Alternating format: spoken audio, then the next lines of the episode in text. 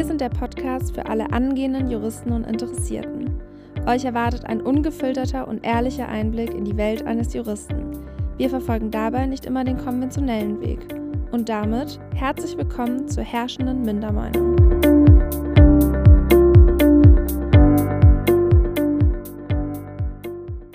Hallo Anja. Hallo Emily. Wie geht's? Gut und selber? Auch gut. Wobei ich muss sagen, dieses Wetter ist gerade komplett kontraproduktiv für meine Lernmotivation. Mhm. Aber jetzt gar nicht unbedingt, weil ich sage, es ist so gutes Wetter, ich möchte so viel unternehmen. Dafür finde ich es auch schon fast zu heiß. Aber also ich möchte bei dem Wetter nicht in die Büb, weil die Büb bei uns ist so runtergekühlt, dass du eigentlich irgendwie immer was zum Überziehen brauchst oder am besten finde ich eine lange Hose. Mhm. Nur mit langer Hose in die Büb bei der Hitze, also nee. Ja, stimmt. Ich finde keinen ja. angenehmen Mittelweg. Ich verstehe, was du meinst. Bei uns ist jetzt nur gerade Gott sei Dank wieder ein bisschen runtergekühlt. Ähm, aber ich war die letzten Tage sowieso irgendwie so außerhalb meiner normalen Routine, weil mein Bruder am Wochenende geheiratet hat und ich jetzt wirklich drei Tage, drei Tage lang gar nichts gemacht habe. Und man kennt es, man kriegt direkt irgendwie wieder so eine kleine Stressattacke. Mhm. Aber ich lasse mich davon jetzt einfach nicht verwirren, macht einfach ganz normal, ganz normal weiter und dann ähm, ja. wird es schon. Und ganz ehrlich, so eine Pause tut auch schon wieder einfach gut, eigentlich, muss man sagen. Ja, ist auch so. Ich glaube auch nicht, also wir beide, wir glauben ja nicht so ganz an das Konzept, dass es was bringt, sieben Tage die Woche immer durchzulernen. Ja. Also so ein bisschen bewusste Pausen und auch mal einfach auch Dinge zu machen, die überhaupt nichts mit Jura zu tun haben. Ja, und auch mal mit Fall. Leuten, die nichts damit zu tun haben und das mal kurz vergessen, tut eigentlich richtig gut. Ja, auf jeden Fall. Und jetzt kannst du wieder mit voller Motivation ins Lernen starten? Jetzt bin ich wieder dabei. Sehr gut. Naja, dann würde ich sagen, starten wir mal mit der heutigen Folge. Und zwar wollten wir mal ein bisschen drüber sprechen, wie wir zu unserem Schwerpunkt gekommen sind, was es so mit der Schwerpunktwahl auf sich hat, was bei uns in die Entscheidung mit reingespielt hat. Genau. Als erstes Mal haben wir gleichzeitig gestartet mit unserem Schwerpunkt? Ich habe keine Ahnung. Ich glaube nicht. Ich irgendwie das, ja, ich glaube, du warst ein bisschen früher dran. Ja, ich weiß auch nicht so genau. Also erstmal muss man vielleicht vorab sagen, wann man den Schwerpunkt macht, kann ja komplett individuell sein. Also Anja, korrigiere mich, wenn es bei euch irgendwie anders ist. Aber bei uns kann man sich auch entscheiden, ob man erst den ähm, staatlichen Teil macht und danach den Schwerpunkt. Ob ja. man das parallel macht, ob man den vorher macht, das bleibt einem komplett selbst überlassen. Ähm, das Einzige, was man vielleicht wissen muss, da weiß ich aber nicht, wie es bei dir ist. Ähm, es gibt manche Unis, beziehungsweise ich weiß nicht, ob es uniabhängig oder bundeslandabhängig ist, ähm, dass man gewisse Voraussetzungen braucht, um den Schwerpunkt überhaupt starten zu dürfen. Mhm, ja. Habt ihr Voraussetzungen? Ja, ich glaube, bei uns ist es das Grundlagenseminar und diese Grundlagenarbeit. Beziehung, genau, eine Grundlagenprüfung, eine Grundlagenarbeit. Okay. Ähm, und davor wirst du nicht zugelassen und du brauchst halt die, die großen Scheine. Genau, ich glaube, so war es ja auch in Passau, meine ich. Ja. Und da hat man auch also da nagelt mich bitte nicht drauf fest, aber ähm, die Hausarbeit, glaube ich, auch sogar dafür gebraucht oder eine ja, bestandene Hausarbeit. Ähm, bei uns in Düsseldorf zum Beispiel, also braucht man überhaupt keine Voraussetzungen. Ah, okay. Ja, also da. Also könntest du auch schon im fünften Semester anfangen quasi. Ich weiß nicht tatsächlich, ob die da dann nicht sagen würden, du hast vielleicht noch zu wenig ähm, praktische Erfahrung oder du bist nicht weit genug von der Semesterzahl das weiß ich nicht, aber ich weiß noch, als ich die Uni gewechselt habe, ähm, haben die mich nur gefragt, ob ich alle Voraussetzungen an meiner ehemaligen Uni erfüllt habe. Nee. Wie rum waren das? Ach, ich weiß es schon gar nicht mehr. Ja, wir müssen mit dem Wechsel. Ähm, da gehen wir so mal nochmal ja, genau. gesondert drauf ein und suchen das mal nochmal raus, wie genau das war. Ja. Auf jeden Fall ähm, war das bei uns, glaube ich, keine Voraussetzung. Mhm. Oder in Passau. Aber ganz cool. Nein, in Passau gab es, glaube ich, keine Voraussetzungen. Ah, okay.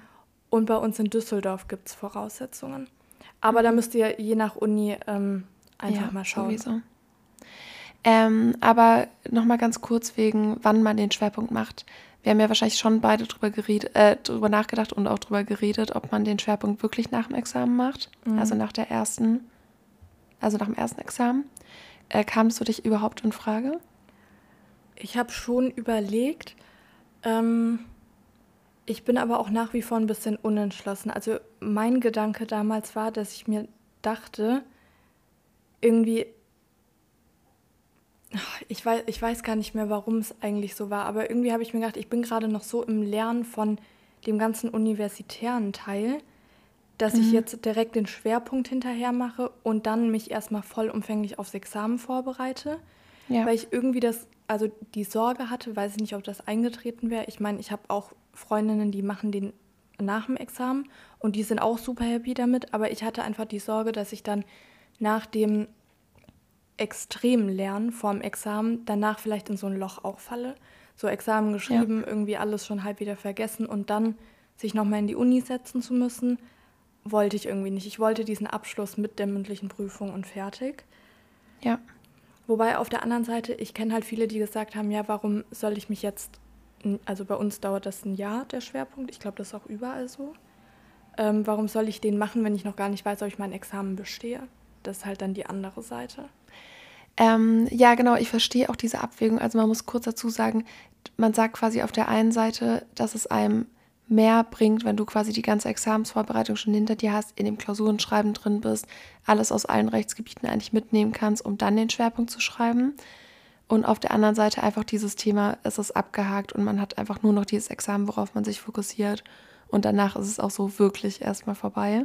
Mhm. Ähm, ich muss nur jetzt sagen, ich habe meine Schwerpunktklausur nämlich zweimal geschrieben und einmal nach meinem Freischuss. Und ich dachte dann irgendwie wirklich so nach dem Freischuss, ja, ich bin jetzt sowieso voll im Lernen und Klausuren schreiben und keine Ahnung was drin und in der Thematik. Ich muss sagen, mir hat es thematisch nichts gebracht. Weil wir können ja, vielleicht liegt es auch an der, an der Wahl, die ich getroffen habe, aber mir hat das davor alles nichts gebracht. Deswegen wäre es für mich total sinnlos gewesen, es nach dem Examen zu schreiben. Ja, um da vielleicht kurz einzuhacken, Anja hatte Medizinrecht und ich hatte Strafrecht. Also nur damit ihr so einen Überblick habt. Ja. Ähm, ja, ich, also bei mir eigentlich gleiches Ergebnis, nur umgekehrt. Ich habe mir dann auch gedacht, ähm, dadurch, dass ich ja den Strafrechtsschwerpunkt habe und auch ähm, Strafrecht als erstes im Examen abgeschichtet habe, dass ich ein bisschen dachte, zwei Fliegen mit einer Klappe. So, ich lerne für beides gleichzeitig und irgendwie das eine ergänzt das andere und ich gehe da raus als Strafrecht-Profi. Das ja. war aber auch nicht so. Also klar, also der Schwerpunkt hat die Basics angerissen, würde ich sagen. Und zum Beispiel für STPO war der auch ganz gut. Aber diese, also du behandelst in deinem Schwerpunkt ja viel tiefergehend und speziellere Delikte, unter anderem auch hatten wir Jugendstrafrecht oder Wirtschaftsstrafrecht. Und das sind dann einfach Delikte, wo du weißt, die werden im Examen nicht drankommen. Und natürlich ähm, übst du dann so ein bisschen vielleicht auch eine Beihilfe oder eine Anstiftung oder so. Aber so wirklich, dass ich gesagt habe, wow, ich habe jetzt heute aus einer Vorlesung was mitgenommen, was ich gerade auch im Rap hat, habe, das hat überhaupt nicht gepasst. Also es hat mir dann ja. genauso wenig gebracht eigentlich, dass ich es davor geschrieben habe. Ja, wobei ich mir dann denke, vielleicht war in der Hinsicht unsere Themenwahl nicht die beste, weil ähm, wir jetzt zum Beispiel in unserem letzten äh, Termin im Examen hatten wir eine reine Europarechtsklausur. Ja. Und da waren die Leute mit mit Schwerpunkt Europarecht natürlich völlig klar im Vorteil. Und habe ich auch schon oft gehört von äh, Handels- und Gesellschaftsrecht. Wenn mhm. da halt dann was drankommt, dann, dann bist du da im Vorteil. Ja, das stimmt. Ich glaube, also im, also im Strafrecht würde ich sagen, ist es schwierig, ähm, weil da einfach die Themen zu groß sind und es da so viele Delikte gibt, die einfach nichts mit dem Prüfungsstoff zu tun haben. Ja. Ähm, ich glaube aber, dass gerade bei den ganzen zivilrechtlichen Themen oder sowas im, im öffentlichen Recht wie Europarecht, da kannst du dann natürlich der volle Profi werden, wenn sowas drankommt. Aber ich glaube, das ist relativ beschränkt auf Zivilrecht im Großen. Ja. Und ja. eine andere Sache, was ich auch gehört habe, hat jetzt nicht unbedingt was mit dem Studium zu tun. Ich habe oft von Leuten gehört, die irgendwie einen Nebenjob in der Kanzlei haben und irgendeinen zivilrechtlichen Schwerpunkt, das ist ja dann oft irgendwie Unternehmensrecht, dass die ganz oft ähm, gesagt haben, der Schwerpunkt Unternehmensrecht oder auch teilweise Arbeitsrecht hat da viel geholfen. Und dass die im Nebenjob dann auch gefragt haben, ja, was für einen Schwerpunkt hattest du? Oder bist du fit im Handels- und Gesellschaftsrecht, dass sie mhm. da dann einen Vorteil haben. Aber ich glaube, da muss dann auch jeder entscheiden, interessiert mich das Thema, will ich da einen Nebenjob? Ich würde jetzt, glaube ich, auch nicht den Schwerpunkt wegen meines Nebenjobs wählen. Wobei auf der anderen Seite, vielleicht ergänzt sich das dann wieder, wenn, weiß nicht, man hat dann Kollegen, die total im Thema sind, die kann man dann vielleicht auch noch fragen. Ja, hat alles Vor- und Nachteile. Ja, voll.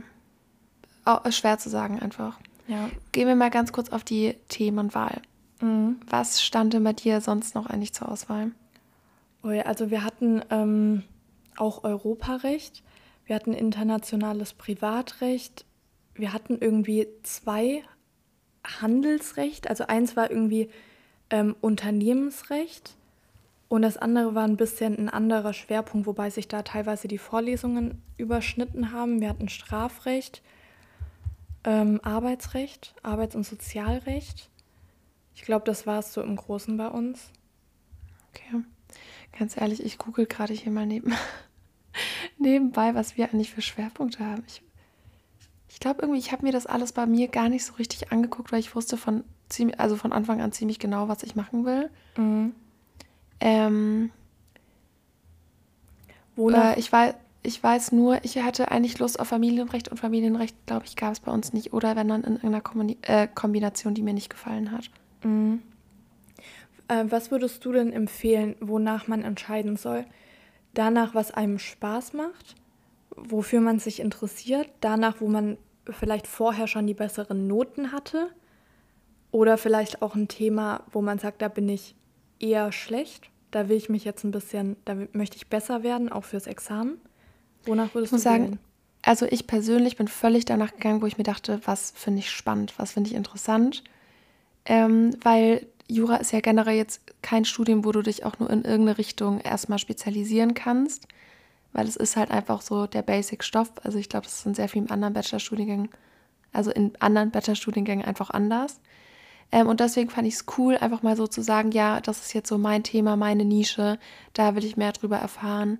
Äh, ich habe auch davor äh, ein Praktikum gemacht in einer Medizinrechtskanzlei, bevor ich den Schwerpunkt gewählt habe, um es mir halt einfach mal anzuschauen in der Kanzlei habe ich dann noch weiter gearbeitet. Also es war einfach so voll mein Thema und, und mein Ding. Ich war schon immer sehr medizinisch interessiert. Äh, ich habe sehr viele Freunde, die Medizin studieren. Deswegen irgendwie gab es bei mir nicht so eine richtige Wahl. Mhm. Ich muss sagen, ich habe also aus den komplett gleichen Gründen wie du meine Entscheidung getroffen. Ich habe ja ähm, ein Praktikum bei einem Strafverteidiger gemacht. Das hat mir unheimlich gut gefallen. Mich hat Strafrecht auch schon immer am meisten irgendwie interessiert, auch Jugendstrafrecht. Ähm, und ich habe mir dann eben auch gedacht, ich glaube, ich will einfach was, was mich interessiert, weil dafür lerne ich dann ja hoffentlich am liebsten und am meisten und es wird dann am effektivsten sein. Ich würde jetzt im Nachhinein das nicht mehr so machen, beziehungsweise mhm. Teils, teils. Also eine Sache, auf die ich überhaupt nicht geachtet habe, obwohl sie mir bewusst war, waren die ähm, Statistiken, die Notenstatistiken bei uns ja. von der Uni. Also für alle, die das noch nicht gehört haben, man kann ähm, zu jedem Schwerpunktbereich von den letzten Jahren die Durchschnittsabschlussnote sich anschauen. Und da gab es bei uns Schwerpunkte, da waren die wirklich eigentlich, also der Durchschnitt war zweistellig. Und dann gab es unter anderem meinen Strafrechtsschwerpunkt. Ich meine, der war bei sechs, sieben Punkten oder ja. 7, 8. Also der war deutlich abgeschlagen hinter allen anderen. Und ich muss sagen, ich habe ich hab mir dann, ich habe nicht so viel drauf gegeben, weil ich mir dachte, okay, vielleicht war Strafrecht für viele so, ja, das kenne ich schon irgendwie, ich mache das mal. So ein bisschen der Auffangschwerpunkt, wenn man keine Ahnung hatte und vielleicht viele, die dann nicht so viel dafür gelernt haben. Und ich mir immer gedacht habe, ja, aber mir macht das doch so unheimlich Spaß. Mhm. Ja, ich war jetzt auch nicht wirklich besser als der Durchschnitt. Bei uns war niemand ja. besonders gut. Die Noten waren sehr ernüchternd. Also da sind viele auch rausgegangen, haben gesagt, sie sind komplett unzufrieden, möchten nochmal schreiben. Und ja, wo ich mir dann dachte, okay, also dieser Durchschnitt, der kommt ja nicht von irgendwoher. Also ja. vielleicht sollte man das äh, mit einbeziehen. Tatsächlich ist es bei uns in München genauso, habe ich gehört. Also das Strafrecht mit Abstand der äh, Schwerpunkt ist, der am schlechtesten abschneidet. Ich verstehe nicht, warum. Ich verstehe auch generell nicht, man sagt ja auch, glaube ich, dass man in, auch im Examen im Strafrecht irgendwie die wenigsten Punkte holen kann. Mhm. Es nervt. Ich finde Strafrecht eigentlich so cool. Ich denke mir so, warum, warum ist es nicht möglich, da bessere Punkte zu holen? Ich habe auch überhaupt keine Ahnung. Ich ja. kann es mir nicht erklären, bis heute nicht. Ähm, ich weiß nicht, warum die so schlecht bewertet haben, weil ja, es gibt vielleicht immer Leute, die nicht gelernt haben, aber wir hatten wirklich viele Leute da sitzen, die bei denen du gemerkt hast, die haben sich dafür interessiert, die konnten auch in der Vorlesung mitmachen, irgendwie die wussten was, sie haben viel gemacht. Ähm, ja, und dann kommen dann nachher solche Noten raus. Also ich glaube, jemand, der da vielleicht mit dem Schwerpunkt auch spekuliert, da irgendwie seine Examensnote hochzuziehen, dem das wirklich wichtig ist, schaut euch das vielleicht mal an und wenn da im Strafrecht steht, ja, der Durchschnitt ist bei sieben, acht Punkten, ihr werdet tendenziell nicht die Person sein, die da dann die zwölf reißt. Kann sein. Ja. Würde ich euch wünschen, aber. Good for you. Ja, ja aber ich würde da einfach ein bisschen das mit reinfließen lassen. Ja, bei mir war, was, war es was Ähnliches, wovor, die mich, wovor mich irgendwie viele gewarnt haben. Ähm, bei uns war es so, dass Medizinrecht relativ neu war und, also ja genau, relativ neu und super beliebt. Das heißt, irgendwie war dieser Schwerpunkt total überlaufen. Wir hatten über 200 Leute so in den Vorlesungen. Ich weiß nicht, wie viele Leute wart ihr in dem Schwerpunkt? Oh, weißt du das? Ähm, ich weiß nicht, wie viele regulär angemeldet waren. Wir waren aber in den Vorlesungen teilweise unter zehn Leute. Manchmal in der wow. gut be äh, besuchten Vorlesung waren wir dann vielleicht mal 20. Also wirklich, wir waren in Kleingruppen. Oh, crazy. Okay, das war bei uns wirklich ganz anders. Äh, und deswegen haben irgendwie alle gesagt, ja, die versuchen jetzt, äh, die Noten runter zu korrigieren, damit die Leute den Schwerpunkt nicht nehmen quasi. Ja. Und dann dachte ich mir auch so, okay, crazy. Ja, auf sowas sollte man aber auch hören. Ich habe ähnliches bei uns gehört. Da ging es aber dann eher auch darum, dass die mit den Noten sehr taktisch umgehen, wem die welche Note geben und dass sie zum Beispiel, das wusste ich überhaupt nicht, die gucken sich an, was für eine Note du vorher im Schriftlichen hattest, in der ähm, Hausarbeit. Und je nachdem, wie die waren, ist deine Note in der mündlichen nach oben hin begrenzt. Also wenn du irgendwie zweimal fünf Punkte geschrieben hast, kannst du nicht die 14 Punkte im mündlichen machen, weil die sagen, das wäre eine zu große Abweichung. Und das finde ich eine Frechheit. Hä, hey, warte mal, meinst du mündlichen von dem mündlichen Part vom Schwerpunkt? Ja. Ah, okay. Ah, oh, das muss man vielleicht auch mal noch ganz kurz sagen. Bei uns war das ja äh, total anders. Also ich hatte eine äh, schriftliche Prüfung und dann eine Hausarbeit, die ich schreiben musste und die musste ich mündlich präsentieren. Und du hattest ja eine richtige Prüfung, ne? Ja, genau. Ja. Ja. Ja, es ist schwierig. Also ich glaube, man muss zusammenfassend sagen, also sich da irgendwie reinreden lassen und nachher was wählen, was einem überhaupt nicht gefällt, ist, glaube ich, nicht zielführend sollte man auch, glaube ich, nicht machen. Also. Ja, wobei ich weiß nicht, ich denke mir gerade, ich glaube, rational würde ich wirklich sowas wie Europarecht nehmen. Ja, aber ich glaube, damit wirst du nicht glücklich am Ende des Tages. Ich habe eine ja. Freundin, die hat wirklich einfach, die hat, was hatten die gewählt? Ich glaube Unternehmensrecht oder Gese nee, Gesellschaftsrecht. Ach, ich weiß es auch nicht so genau. Und sie meinte, sie war da noch nie gut, es hat ihr noch nie Spaß gemacht, aber sie hat auch einen Nebenjob in der Kanzlei wo das eigentlich so ein bisschen gefragt ist. Also ich habe oft gehört, dass die in diesen Nebenjobs fragen, was für einen Schwerpunkt man hatte und ein bisschen danach entscheiden oder das gerne sehen, wenn du in so einem Bereich schon mal deinen Schwerpunkt gemacht hast. Also das vielleicht auch nicht unterschätzen und deswegen hat sie das gewählt. Und die quält sich da gerade durch. Die hat 0,0 Spaß. Es fällt ihr ja. schwer. Ja, ja sie sagt jetzt auch so, also es war jetzt nicht so ganz die richtige Wahl für sie. Aber man sollte vielleicht das auch nicht ganz aus den Augen verlieren, sich das Gesamtpaket angucken und was da gesagt wird, stimmt meistens, die, also die Notenstatistik stimmt. Ja, ja, leider ist es so, ne? Ja. Und ich glaube, sowas, ähm, so da spekulieren, dass es was fürs Examen bringt, klar kann man machen, ist vielleicht auch nicht verkehrt, aber also aus meiner Erfahrung hat es noch niemandem jetzt besonders geholfen. Ja, würd, genau so würde ich auch sagen. Also ich muss sagen, mir hat ein bisschen das Lernen auf die Schwerpunktklausur geholfen fürs Examen. Ich würde es eher so rum, so rum sagen. Mhm. Weil bei Medizinrecht sehr viele Basics, es ist sehr viel Zivilrecht Basics. Okay. Äh, und äh, Medizinrecht beinhaltet halt alle drei Rechtsgebiete. Ja. Und das ist auch cool, weil man wiederholt immer mal wieder so Sachen. Man wiederholt auch am Ende mal wieder sowas wie eine Verfassungsbeschwerde, die man irgendwie schon lange nicht mehr gemacht hat. Mhm. Ähm, aber da können wir vielleicht dann nochmal eher drauf eingehen, wenn wir das inhaltlich machen. Ja, genau. Ja. Gut. Nee, ich würde aber auch insgesamt sagen, auf jeden Fall das aussuchen, worauf ihr Lust habt, weil ich auch jetzt noch, ich, also ich habe so viele spannende Fälle kennengelernt. Ich finde das Themengebiet nach wie vor super spannend. Ich kann mir auch vorstellen, da weiterzumachen. Äh, und ich glaube, dafür ist es ja irgendwie da. Ich auch. Ich muss auch jetzt sagen, also ich bereue das nicht, Strafrecht gewählt zu haben, weil mir hat das Spaß gemacht. Ich bin gern in die Vorlesungen gegangen. Ich bin auch in alle Vorlesungen gegangen, die ich gewählt habe, weil mir die eben Spaß gemacht haben. Von daher bereue ich das 0,0. Aber ich weiß halt, es gibt Leute, die die Note dann noch mehr im Blick haben oder die vielleicht sagen, es gibt zwei, drei Themen, die mich entscheiden, äh, die mich entscheiden, die mich interessieren. Und dann würde ja. ich vielleicht zwischen denen entscheiden, wo macht es am meisten Sinn. Ja. Also eine Einzelfallentscheidung. Sehr gut. okay, dann kommen wir mal wieder zu unserer äh, Lieblingskategorie, von der wir auch nur eine haben. Ähm, genau, legen wir los. Hier ist der Fall der Woche. Ähm, ja, ich möchte heute mit dir einen sehr, sehr, sehr aktuellen äh, Fall besprechen. Und zwar äh, war da ein Urteil erst vor zwei Tagen. Und zwar geht es um den Badewannenmord. Oh. Hast du von dem gehört? Nee, aber der stand doch auch in diesem, ähm, in diesem Abo. Genau, was du mir ja. empfohlen hast. Genau. Äh, wollen wir das einfach direkt mal weiterempfehlen? Ja, wir werden es auf jeden Fall auch nochmal auf unserer Instagram-Seite vielleicht posten. Da ist es für alle leichter zugänglich. Mhm. Aber wie heißt das? Da musst du jetzt mal kurz. Ich kann gerade nicht in meine E-Mails schauen, leider.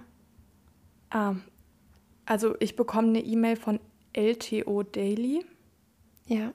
Ähm, und ja, also das, ihr könnt das einfach googeln, dann seid ihr auf der Website, da eure E-Mail-Adresse eintragen und dann bekommt ihr alle paar Tage oder jeden Tag sogar ähm, eine E-Mail mit aktuellen Entscheidungen zu allen drei Rechtsgebieten.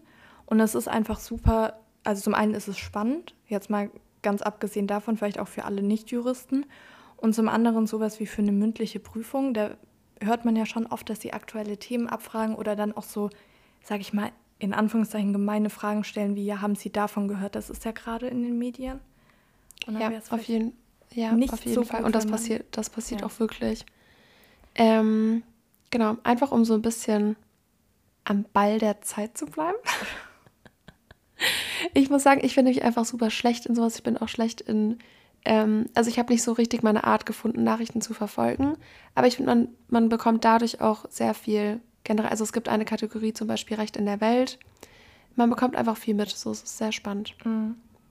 Können wir empfehlen. Genau, und da, genau. daraus ist dein heutiger Fall. Daraus ist mein heutiger Fall.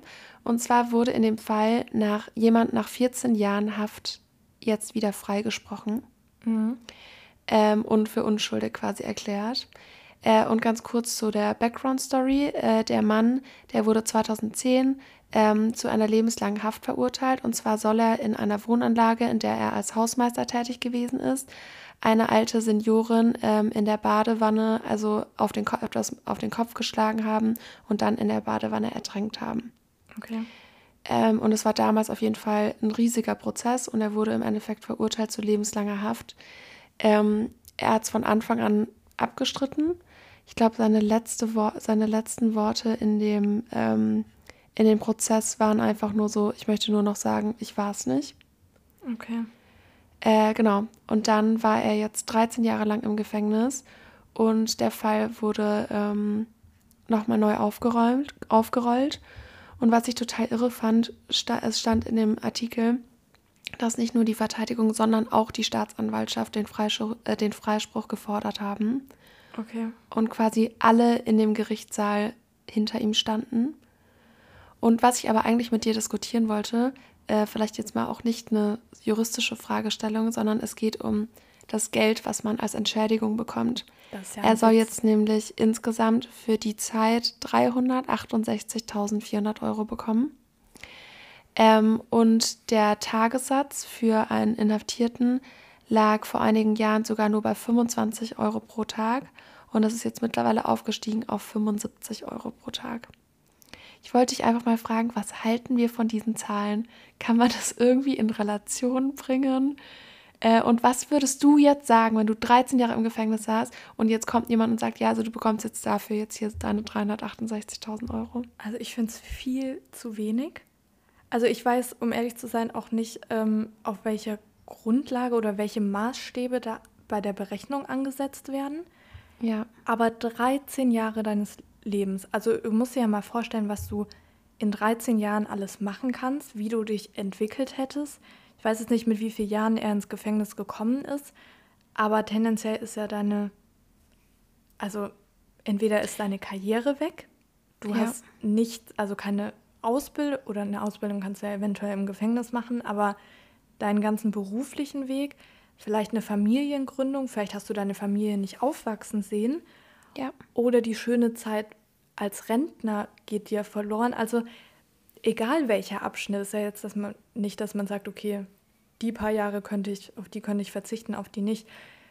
Und das ist so eine lange Zeit, du hast so viel verpasst. Ich muss aber auch umgekehrt sagen, ich, wie, ich wüsste gar nicht, wie viel ich ansetzen soll. Ich finde es fast auch, unbezahlbar. Ich auch nicht. Ich denke mir auch, was ist denn jetzt so Geld wert für sowas, was du da erlebt hast? Ja. Also vor allem 300.000. 300.000 ist ja nichts. Also es ist viel Geld, aber 300.000 bringen dich ja jetzt auch nicht gigantisch weit voran. Ja. Ich weiß auch nicht, ich fände, klar, jetzt geht es dann wieder darum, ja, wer zahlt das dann nachher alles und woher kommt das Geld und aber ähm, ich weiß auch nicht so rein von meinem Gefühl, würde ich sagen, wenn ich 13 Jahre im Gefängnis saß und ihr habt mir 13 Jahre meines Lebens genommen, dann möchte ich so viel Geld haben, dass ich mir für den Rest meines Lebens keine Gedanken mehr um Geld genau, machen muss. Ja. Ja. Nie wieder arbeiten gehen muss, keine nee. Zeit mehr verschwenden muss, in irgendeinem Büro zu sitzen oder sonst was. Ja. Und ich möchte so viel Geld, dass ich jetzt genießen kann. Ja, und ich möchte so viel Geld, dass ich mir denke, ich reise jetzt um die ganze Welt. Ja, genau. Ja. Also du musst ja, also vom Gefühl, du musst ja irgendwie das aufholen. Ja. Und sorry, mit 300.000 Euro, das nochmal, das ist viel Geld, aber damit holst du ja nicht 13 Jahre pures Leben auf. So ja. mit, ich gehe hier essen und da essen und hier fünfmal in Urlaub und ich mache jetzt Voll. eine Weltreise. Das reicht dafür ja nicht. Es reicht ja auch nicht. Vielleicht hast du ja sogar eine Familie. Dann möchtest du ja. denen ja was bieten und du möchtest ja denen was zurückgeben. Ja. ja. Du möchtest dann vielleicht in seinem Fall, weiß ich jetzt nicht, ob er Vater war, aber mit deinen Kindern was erleben, vielleicht denen dann auch den Führerschein zahlen, die Uni, was auch immer. Ja. Und mit denen was machen und dein eigenes Leben wieder. Also 300.000, ja. toll. Also ganz kurz, er ist jetzt 63, das heißt, er war ungefähr 50, als er ins Gefängnis gekommen ist. Also auch noch eine gute Zeit, um zu arbeiten ja. äh, und sein Geld zu verdienen. Und er hat auch, ähm, als er rausgekommen ist nach dem Freispruch, hat er äh, zu dem Reporter gesagt, ich werde keine Freudensprünge machen, es gibt keinen Grund zum Jubeln, 13 Jahre meines Lebens sind weg. Ja, da bin ich komplett bei ihm.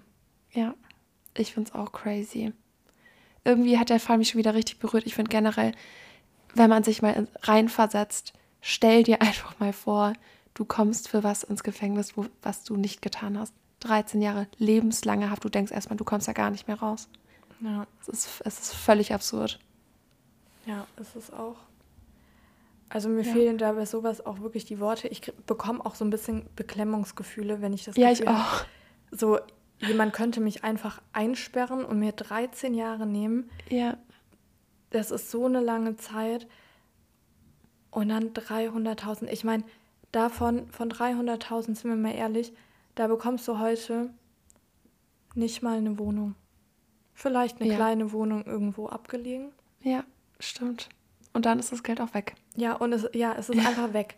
Also 13 Jahre Gefängnis und ich habe hier eine ganz kleine Wohnung irgendwo, Ja, die ich wahrscheinlich auch noch renovieren muss, aber dafür muss ich dann arbeiten gehen oder so. ja, auf jeden Fall. Also das ist, also ich finde auch, also sowas ist auch gefühlt nicht mehr wieder gut zu machen. Und ich, ich muss auch sagen, also diese 300.000 Euro machen es fast sogar noch schlimmer. Ich finde es auch irgendwie frech. Ich glaube, ich würde. Es ist eine Dreistigkeit. Da sagt jemand, hier ist 13 Jahre sind deines, deines Lebens sind weg. ja. Aber Anja, Sorry, ja, sorry dafür, aber hier sind aber hier sind 300.000. 300.000 Euro. Deine 13 Jahre sind 300.000 Euro wert. Das ist ja, also da fühle ich mich ja schon fast beleidigt irgendwie. Also ich finde es eine komplette Frechheit. Ähm, Je länger man drüber nachdenkt, ne? ja. Ja, aber wirklich spannendes Thema. Mhm. Würde mich auch sehr interessieren, was ihr da draußen dazu zu sagen habt. Ob ihr Ja. irgendeine Summe angemessen finden würdet, um das zu entschädigen. Oder vielleicht findet ihr ja auch die 300.000 völlig in Ordnung. Vielleicht gibt es auch welche, die sagen, es ist zu viel. Ja, ja, vielleicht.